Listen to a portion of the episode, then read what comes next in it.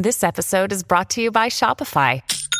Forget the frustration of picking commerce platforms when you switch your business to Shopify, the global commerce platform that supercharges your selling wherever you sell. With Shopify, you'll harness the same intuitive features, trusted apps, and powerful analytics used by the world's leading brands. Sign up today for your $1 per month trial period at shopify.com slash tech, all lowercase. That's shopify.com slash tech. This is Mike Whiteside, and you're listening to Tobin Tonight.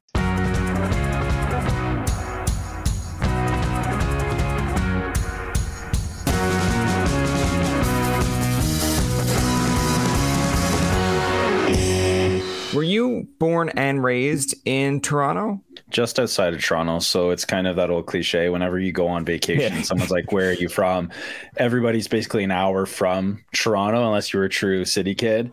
Yeah. Um, but I grew up about uh, a half hour outside of Toronto, a little town. Well, not a little town anymore, but a town called Ajax.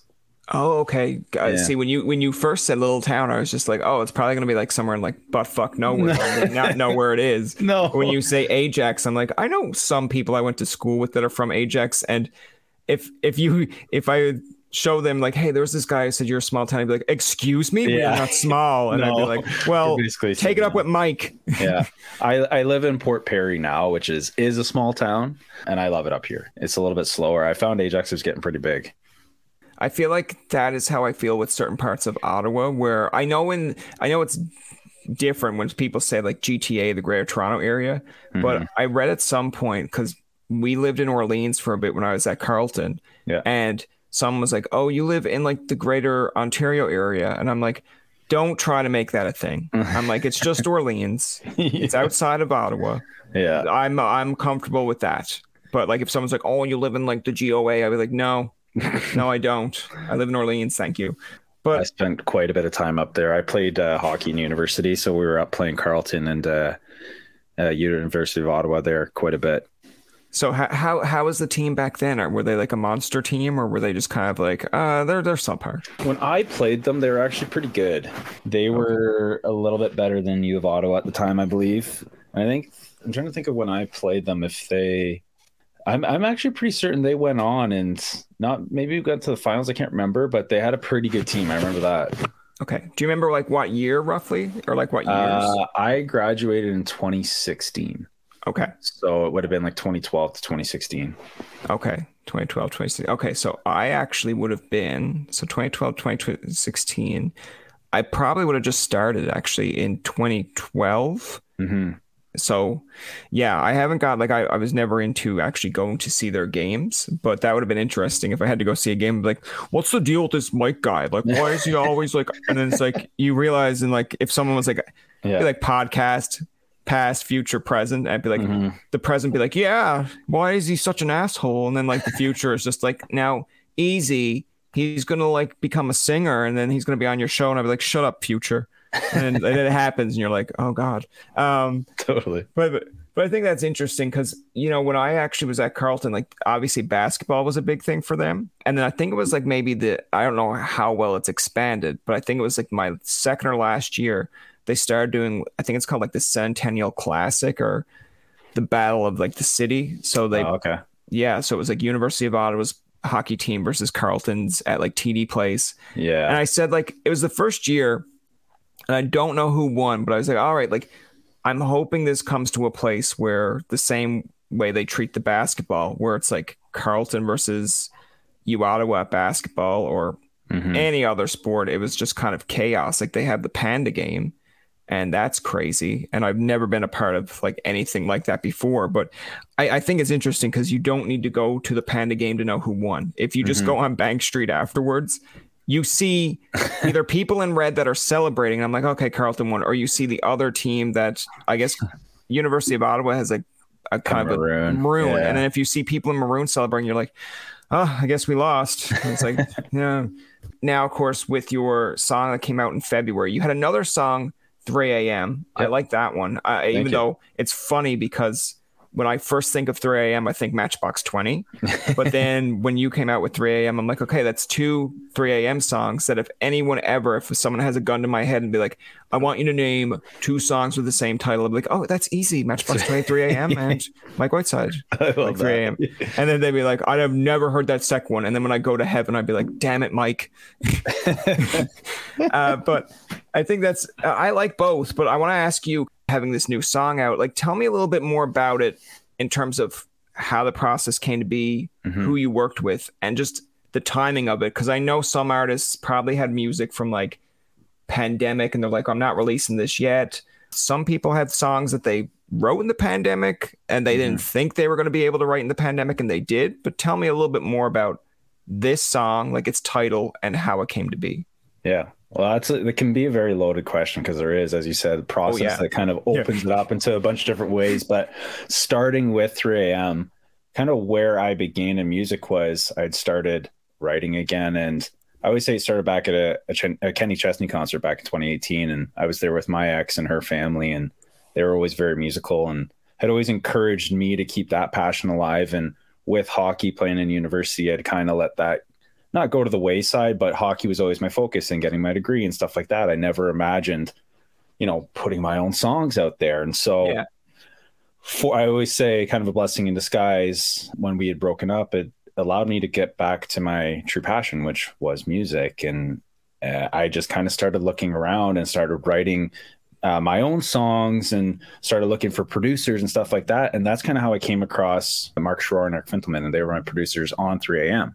So I had started talking to Mark, and Mark had been like, "Hey, listen, we're managing." And at the time, Robyn wasn't signed with Warner or anything like that. And she's like, "Hey, listen, we're managing this girl, Robyn. She's kick ass, and you know, she has a ton of songs that I think might fit your vibe and maybe what you're looking for. Why don't I shoot some your way?" And so I was like, "Yeah, sure, cool." So he did that, and one of the songs in the pile was 3 a.m. and just going through a breakup myself earlier in the year and you know kind of taking a look at some of the songs that she had sent me it just it really fit well with what i was going through at the time and what i thought other people might relate to. And i just i liked the song. It was good and i wanted to work with mark and eric. So that's how that first song really kind of came to be. It was a process of a, a few months me going back and forth with mark and then finally settling on that song and, and getting into studio now, when you mentioned Robyn Ottolini, we've actually had. I, I was going to like mention. Okay, we've yeah. actually had Robyn on an episode, and like I, you know what? It's kind of interesting to see like how far she has come. But I, I like again. Sometimes when I'm doing the interviews or chatting with people, I'm like, okay, like you mentioned a name or you name drop, and you're like, all right, never heard that person before, and then like three years later, you're like, oh, oh. same person. Okay, So interesting because like I see sometimes on like Facebook or like even on Instagram, like when you post something, I noticed on yours, for example, like Parker Gray like stuff, mm-hmm. Lydia like stuff. Uh, I think it's like Olivia Rose page. I think. Uh, and I'm just like, funny because I know these people now, mm-hmm. but like two or three years ago, I would not have a clue. I would just be like, "Oh yeah, some some person named Parker likes these stuff." Okay, it's like, what does she do? Oh, she's also a singer. Okay, yeah. Um, but yeah, it's kind of funny how like the window or the circle of, uh, I guess, I think it's like the ten degrees of separation or whatever yeah. it's called. Like you find that afterwards, but sometimes that can be helpful, and sometimes you're kind of like, really? You know this person too? Oh, god how do you how do you find that person? It's like oh i think he's a total douche. It's like so same here. I can't believe we're best friends now when you need mealtime inspiration, it's worth shopping Kroger, where you'll find over 30,000 mouthwatering choices that excite your inner foodie. And no matter what tasty choice you make, you'll enjoy our everyday low prices, plus extra ways to save, like digital coupons worth over $600 each week. You can also save up to $1 off per gallon at the pump with fuel points. More savings and more inspiring flavors make shopping Kroger worth it every time. Kroger, fresh for everyone. Fuel restrictions apply. I want to ask you, of course, now, like with the 3 a.m. song, I've listened to it and I said I've enjoyed it. I, I really like your other song as well. Uh, like, mm-hmm. but I want to ask you a little bit to talk about that as well, because when I first listened to it, judging by the title, and again, I'm one of those people that like relates a song to another song. Mm-hmm. So at first I was thinking like, oh, there's definitely a song by another country artist out there that has like paradise in it. I'm sure there's many, but I was thinking one of like back in the 90s. Now it's blanking on my name or blanking right now, but he I think he toured with Lonestar and sometimes they do Christmas stuff. And I was just like, oh, that kind of reminds me of this song. And then when I listened to yours, I was like, all right, I like it because it just and not to obviously it's a compliment, but some people will just be like, why did you say that? It just sounds like the kind of old school kind of country. Like I don't hear, let's put in, I like these bands too, but I don't hear like the Florida Georgia Line element or like a Luke Bryan element where it's almost like, hey, I gotta try to make this a little bit poppy. I'm like, what's wrong with it just being country? Yeah. Right. So I like that. Uh, but like, I explain that, that one to me as well. Like, because I think you, this is where the Lydia part comes in as well. That totally. you worked with her on this. As yeah. Well. And yeah. so we'll keep it to that, you know, however many degrees of separation. But yeah, yeah. through it, it's all it's sick and twisted how everybody's connected. But literally, when I cut that song written by Robyn, I that was when I first started co-writing. So my first couple songs that I had co-written, 3 a.m. I didn't write, Robyn wrote. So once I finally started writing, my first two songs that I wrote with were with Robyn. And I was just like, okay, like this is the writing thing. This is the co writing thing. Like maybe I'll try some more of it. Yeah. And so I'd seen she was writing with Lydia and me, uh, the guy that I am, I just reach out. So I was just like, hey, see you're writing with my friend Robyn. We should write some time. And that's kind of how it began. And then it, you said names like Parker and Page and stuff like that. It, it's the exact same way. It started writing with all these people, but throughout the last couple years through COVID, which it did allow me to write a lot and get better. And, you know, through the whole process of co writing, I think you pick up, you know, if you're writing with good writers, which I'm fortunate enough to be able to do, you know, you really get better quicker, is the best way to put it. And so, I've basically every song that I'm putting out, Lydia is a co-writer on. Uh, she's one of my best friends. We were just in Calgary last week because I was out there recording another song. So the song "My Kind of Paradise" was a co-write with her, our friend Aaron Pollock, and then our other friend Rich Cloak. And every time we got into a session together, we were able to come up with something great. So uh, it was just one of those songs where I felt good about it and I just I liked it. I, to me, it was catchy. Every time I listened to the chorus, I was like, okay, I really like this. Like I listened to the second the second time I hear the chorus hit, I'm like, okay, I really like this. I think I want to cut this. And yeah, uh, kind of a long winded answer there, I know, but um, that's how I got to start writing with them and know all these people, and then put out my first song that I was a writer on, which was kind of cool. I think it's interesting because when we were talking to Parker about this, and I think uh, Greg Ryder had mentioned it as well. Like sometimes when you have, I guess it's like these writing sessions or Zoom sessions because of the pandemic, like you're kind of going into it and going like, okay, some people go in and go, where do we go from here? Like, what are we writing about? And then I think now I've spoken to Parker and you can attest to this or not, but like I mm-hmm. find she's a very laid back, very honest person. Like it's like there's not really much of a filter. Um, so it, and that's what I kind of find interesting because it's like, I think Greg had mentioned in his kind of conversation that he's like, yeah, he's like, I didn't know what really what to think when we were doing these things. And she's like, all right, like, you know, like I'm kind of sad. Are you sad? And he's like, yeah, I'm kind of sad. And it's like, they just went and talked and there was like no really writing session, like, I guess work in mind. It wasn't like thought out or planned out. And then through that, he kind of released uh, Northern Lights and I was like, oh, that's like the best way to do things because if you kind of come in with a plan, yeah, it's helpful. But sometimes it's just like two people just trying to figure out, like, pick each other's brain and be like, all right, what do you think of this? Mm-hmm. Oh, you like that? Yeah, same here. Now, how do we, yeah, I don't like this part of it. Can we work on that? And it's like, all right, cool. But it's all sometimes about networking and figuring things out. Like, but I just thought it was interesting because when you mentioned these people that you're working with, sometimes down the road, if you come out with like uh, if you're on stage and you bring them up on stage, it's all about sometimes exposure too. So mm-hmm. I think it goes a long way of networking, but I, it's something that I, I realized when you're older that you look at it sometimes you're like, oh, I don't want to network with that person, and that person becomes a little bit more like they're they're doing the same thing you are, and you know it's going to be helpful down the road, but because you didn't network them at the beginning, it's kind of tougher now totally i i can you know see that and even in just a short time uh, being in this industry uh, obviously you can see you know everybody can blow up quite quick so yeah um, for me it's always just been about i'm always going to be myself and we talk about like not having a filter is I am who I am, and I just try to be a good person. And at the end of the day, that's all you can really do. The other thing I want to mention too, because I, I know kind of going back to your previous answer where you mentioned about like getting back into music and it kind of being a blessing in disguise, breaking up with your ex. Like, I want you to kind of rank that. Like, was it hockey one, then your girlfriend, then music, and then somehow where you broke up with her, it was like, all right, now I can focus on two things. I can focus on my hockey and my music career. I can only focus on two things. Give me a third thing I can't focus. No, I just think that timing wise things happen the way that they're supposed to happen. And I don't think it was had anything to do with you know being in a relationship with my ex or not. It was just one of those things where being at that concert, they looked at me and said, "Hey, like you could be doing this. This should be up you up on stage."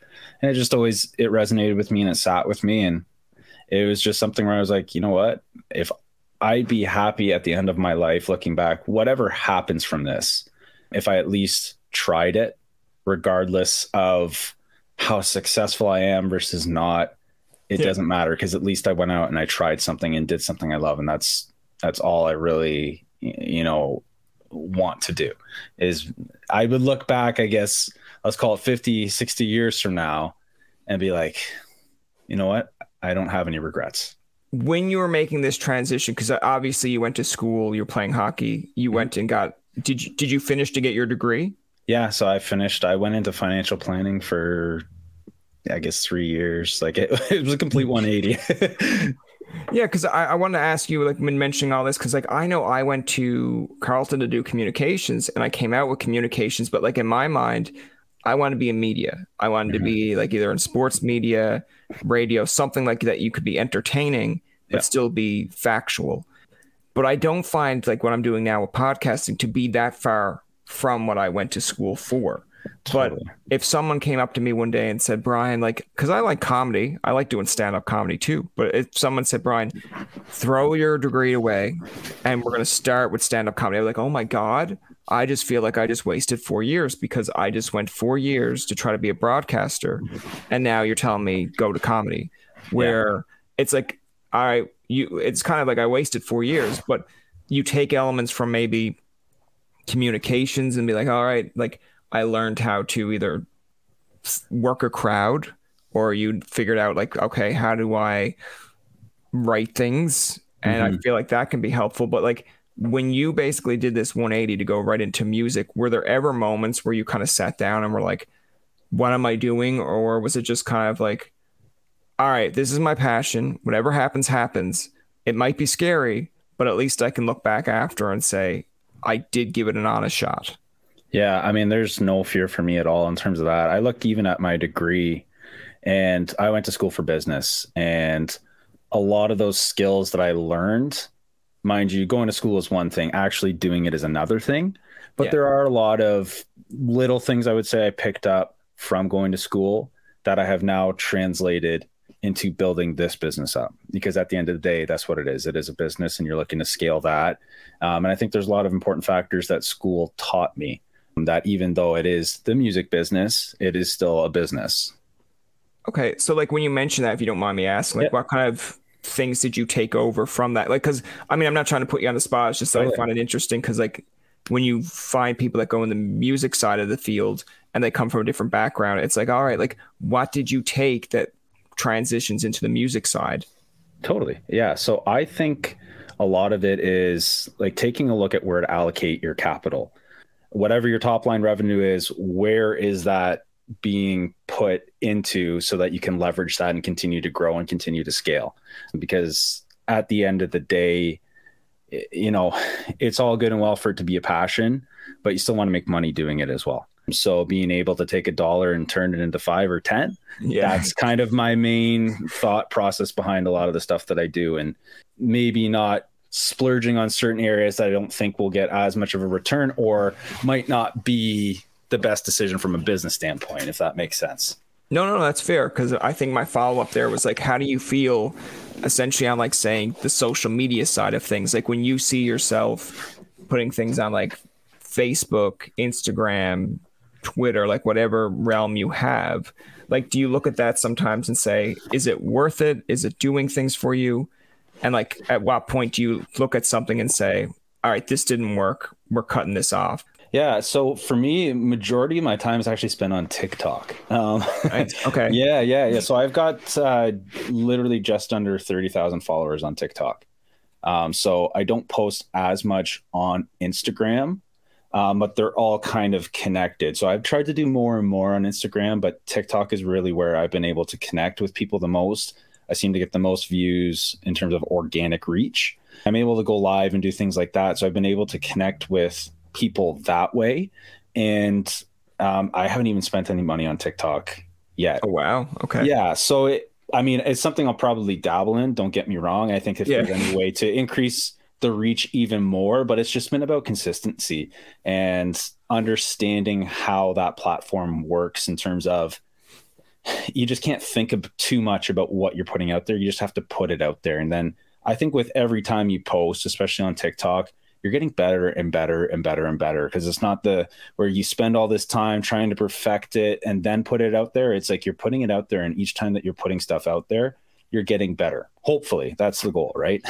yeah, I feel like mine is the other way around. It's like every time I post something, it's like, why is this guy progressively getting worse? It's like, it's like I don't know. Ask it, him. I think if you were to look back, you'd probably notice a, a significant change, and I'm sure you, it's like one of those things where you start working out and you don't notice a difference, and then you look back a year of consistently working out and eating right and doing all the little things, and you go, oh shit, like I actually look pretty good. I didn't even think of this because you see yourself every single day, right? So yeah, yeah, it's just one of those things.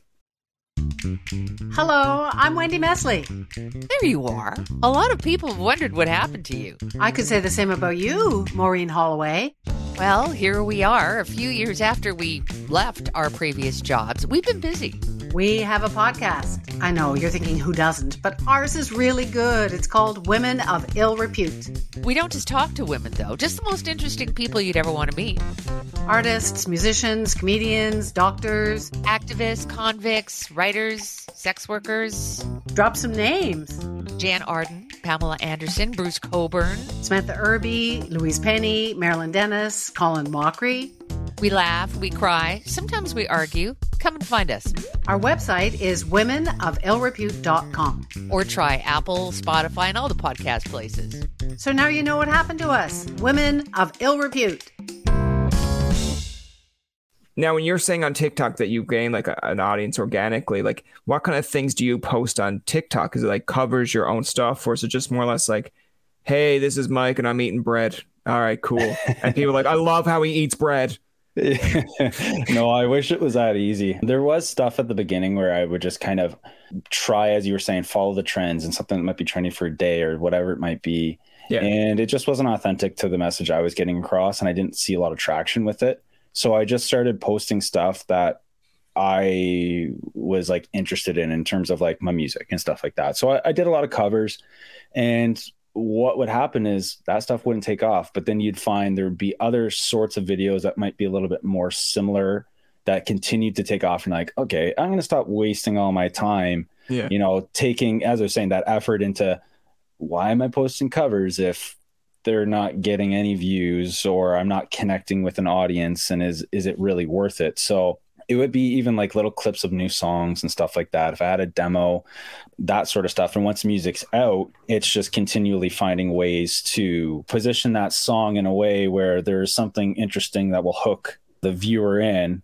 and allow them to engage with that. So honestly, maybe you're talking to the wrong guy because I don't think anybody has it figured out, but I just try new things and a lot of it, all of it basically revolves around music and acting and stuff like that. And, who were some of the people that you kind of idolized or looked up to that made you want to like pick up a guitar or start singing?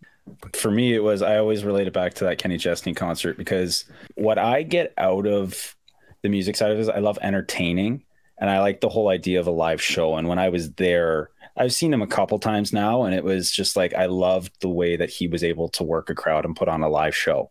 And so that was for me kind of looking up he was one of the first people I started listening to. Others were like Toby Keith, Montgomery Gentry. Like those were the first artists I started listening to and kind of their music and their storytelling and stuff like that. But I always relate it back to, yeah, Kenny, seeing his concert and I was just so jacked up. And I was just like, okay, like I love this. Like he's an entertainer, and I that's what I go for is like, okay, how can I entertain the crowd? How can I create moments and, and stuff like that? And there's been some other acts that I've seen over the years that I'm like, okay, they put on a, a wicked show.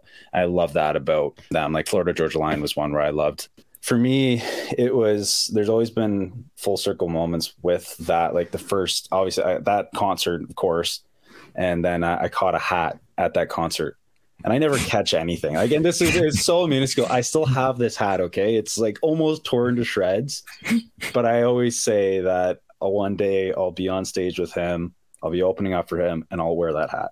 But well, yeah, it's, it's it's it's it's good to have dreams. It's good to have those kind of memories. Like I mean, geez, if you can have that, I I sometimes look at like CMT Music Awards or you know even when acts come to canada and you'll hear like a kara isabella story about like shania twain and then you're yeah. like wow okay. And then they're both on stage you're like geez like how does that happen? Like you you basically held on to something for years hoping it happens and then it does and you're like all right good makes for a good story. Yeah some of the music that was playing in my household growing up was like james taylor simon and garfunkel neil diamond like that sort of stuff. So it was kind of, I think the only reason I got into country music was because I was playing hockey, I was playing rep hockey, and that's what all the guys are listening to. It was a cool thing to do. So I was like, okay, let's give this oh. a listen. And then I just wow. fell in love with it. I feel like, you know what? I feel like there's a part of me that's like, you know what? I will now judge hockey players to not be as tough or just, or just at the, or be like, all right, you guys go back in that locker room and listen to some Taylor Swift. They're like, we don't listen to Taylor Swift. I'd be like, listen, I talked to Mike Mike told me you listen to country music, and he's like, "Well, tell Mike that I'm going to beat him up." I'd be like, "I'm sure you will." I was like, "No, you won't." Yeah. I always think in my mind that's because when I played like pickup hockey, and I'll probably get hated on for this, but in our locker room, we were probably just playing. D. I was going to say Dion Phaneuf. We were probably playing like Nickelback, yeah. and people like you were playing Nickelback. I'm like, dude, I don't care what you say about Nickelback. They had some good they some bangers, songs. man. Yeah. yeah. like if anything, if it's like the only if someone said you can only listen to Nickelback one time in your life or like for one occasion, I'd be like, hockey warm ups. Are you kidding me? Like we're oh, going yeah. out tonight. I'd be like, yeah, yeah, we are.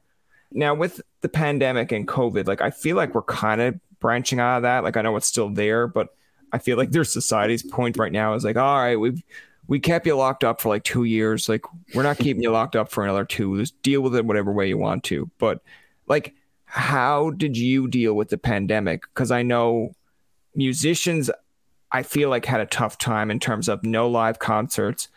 There are people out there that will debate it of saying like they felt guilty to do Instagram lives of being like, "Hey, I'm still a musician. Can you buy my music?" And it's like, "Wow, way to be selfish. Everyone's suffering." And then there's other people that were like, "No, man. Like I think the world needs music. How did how did you go through the whole pandemic? Um, see, I've always done stuff outside of music as well. Like I have business, so I, admittedly, I was probably even busier during the pandemic on top of all the music stuff that I do do. I didn't even really think about it. I was just continuing to do every single day. Truthfully, it allowed me to write a ton of music.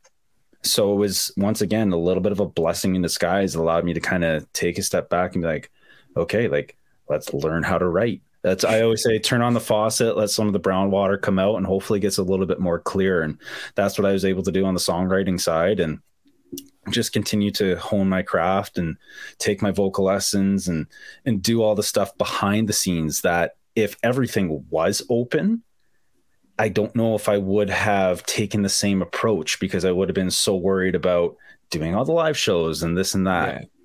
I I think for me, COVID just allowed me to kind of get everything behind the scenes done that I needed to do. Kind of like clear your head, put you in a yeah. better like yeah, that's fair. I feel like I feel like there's like a crossroads with COVID. Like and I don't think it it anyone who says that they were less productive during COVID or more productive, like there's no I don't feel like people should go out and attack them for that. I mean, geez, people had to try to keep busy or people totally. wanted to relax. Like I'm I'm looking at it from the standpoint of Luke Combs's answer to COVID would probably be different than say Robyn Ottolini's. The same mm-hmm. as Connor McDavid's answer to COVID would be different than an OHL player's, right? It's like totally.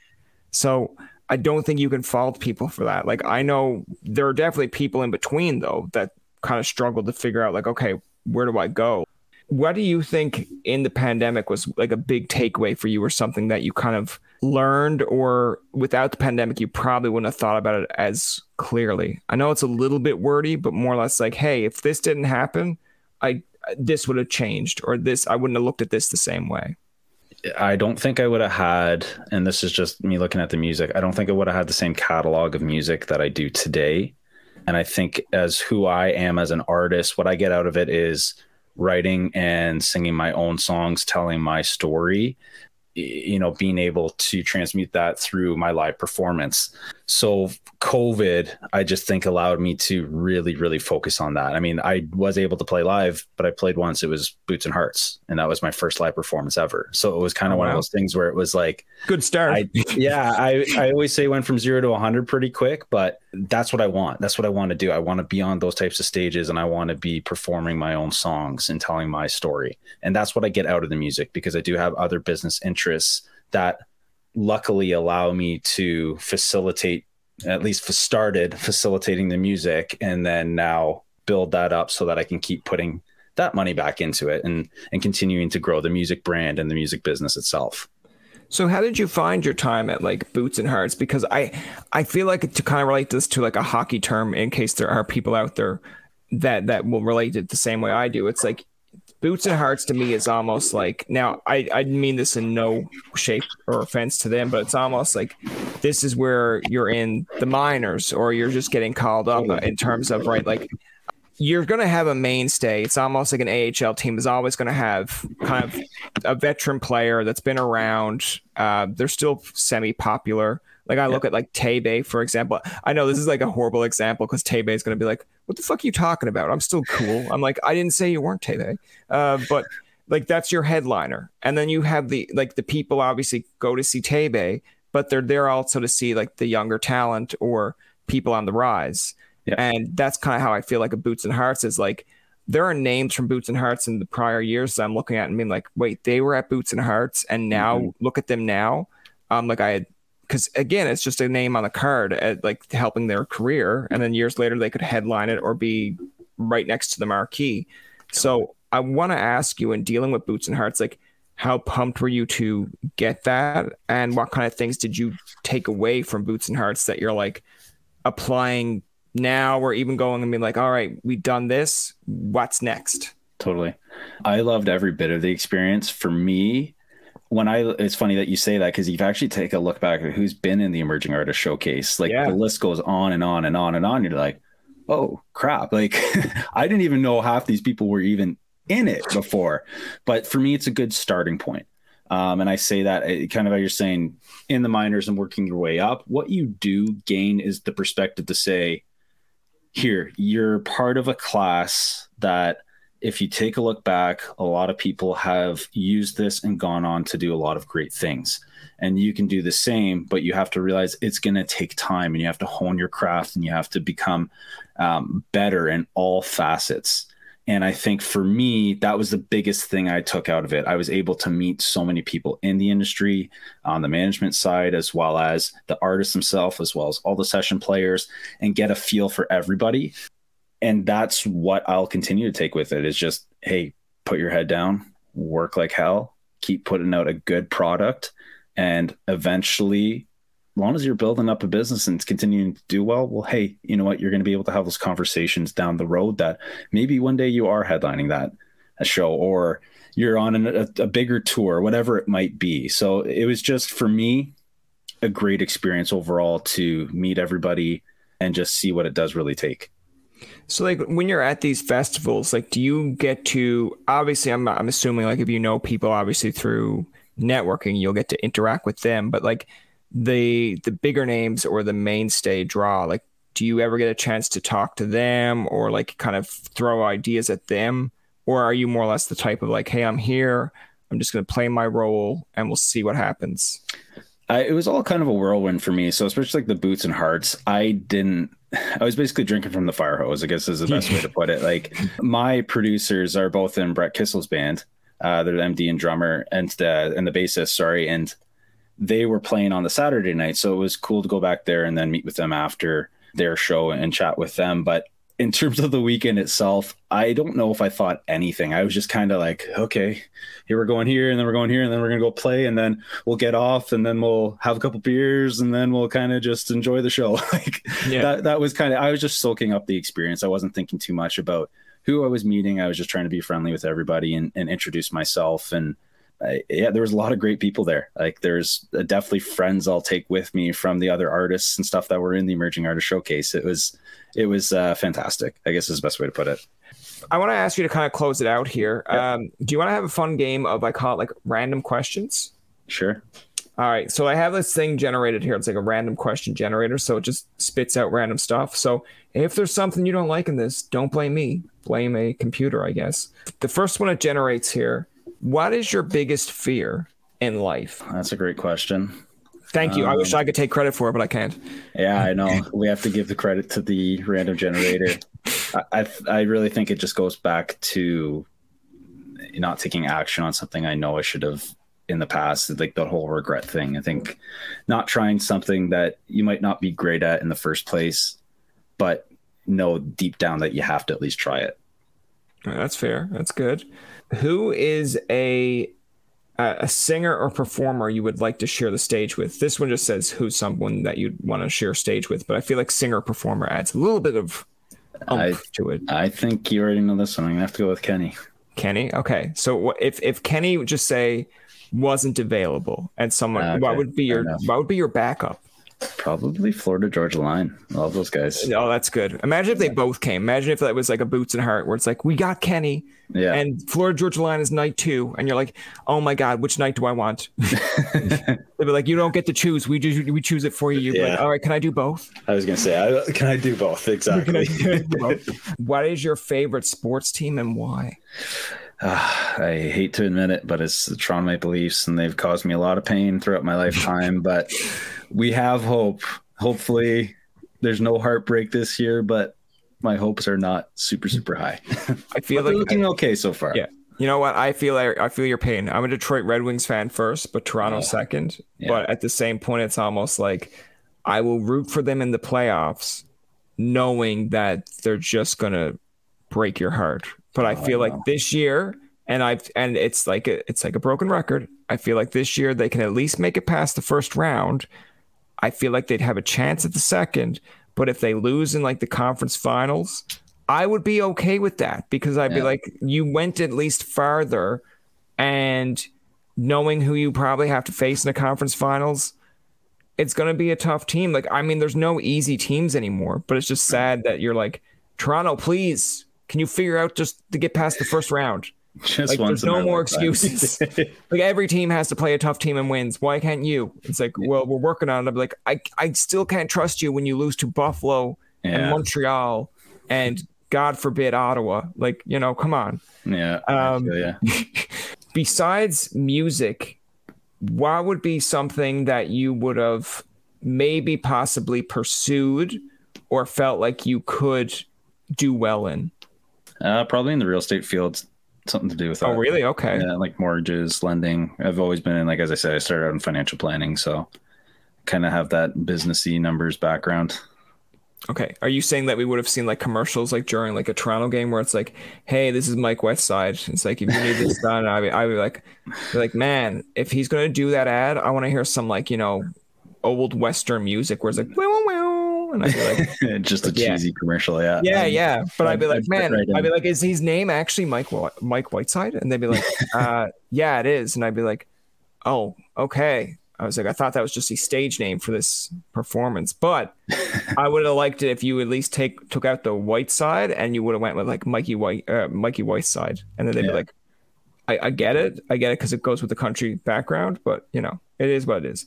Uh, the the last one I'm going to do for the random question here is if you had to go anywhere in the world right now, where would it be? Oh, um, I've never been to the UK and I've always wanted to go there.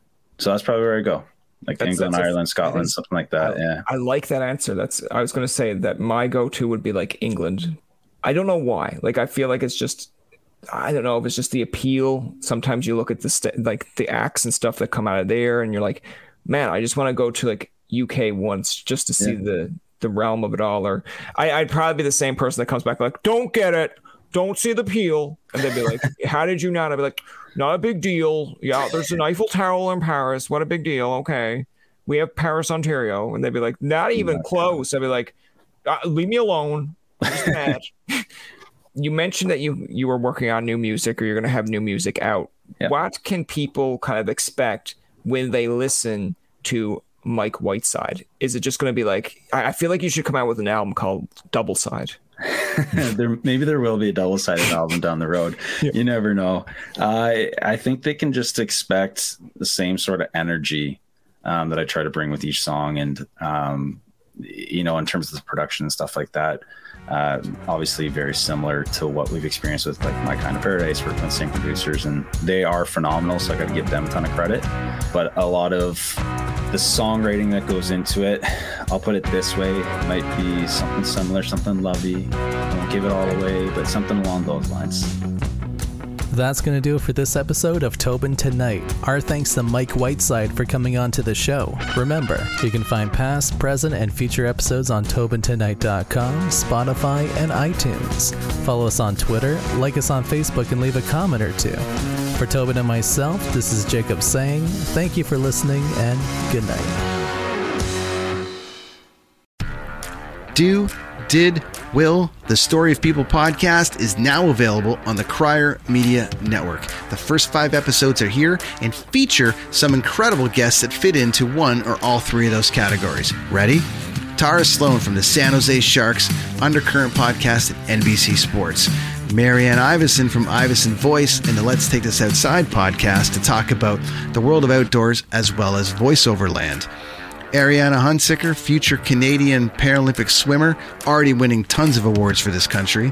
Scott McGregor from the Hot Wallet podcast to dumb down the world of crypto, Bitcoin, and NFTs so you don't have to. And Jackie Holowati from Climate Pledge Arena in Seattle, Washington, the first net zero carbon certified arena on the planet. Wherever you get your pods, wherever you watch your pods, and on the Crier Media Network. It is your favorite girl. That's right, it's the Ali Mars, the one and the only. Everyone else just ain't me. I am the host of Welcome to Mars, a lifestyle podcast where nothing is off the table. I have come a long way from sex and dating and have transformed the new vibe to all things lifestyle. We still talk sex, but I'm more interested in the journey, where people have come from, how they made it, and where they're going. Subscribe or follow to a brand new look and a brand new era. Welcome to Mars. Subscribe or follow on Apple, Spotify, Google, or at theallymars.com. Because even with the new look, I'm still that same bitch you love to hate. Another Sound Off Media Company podcast.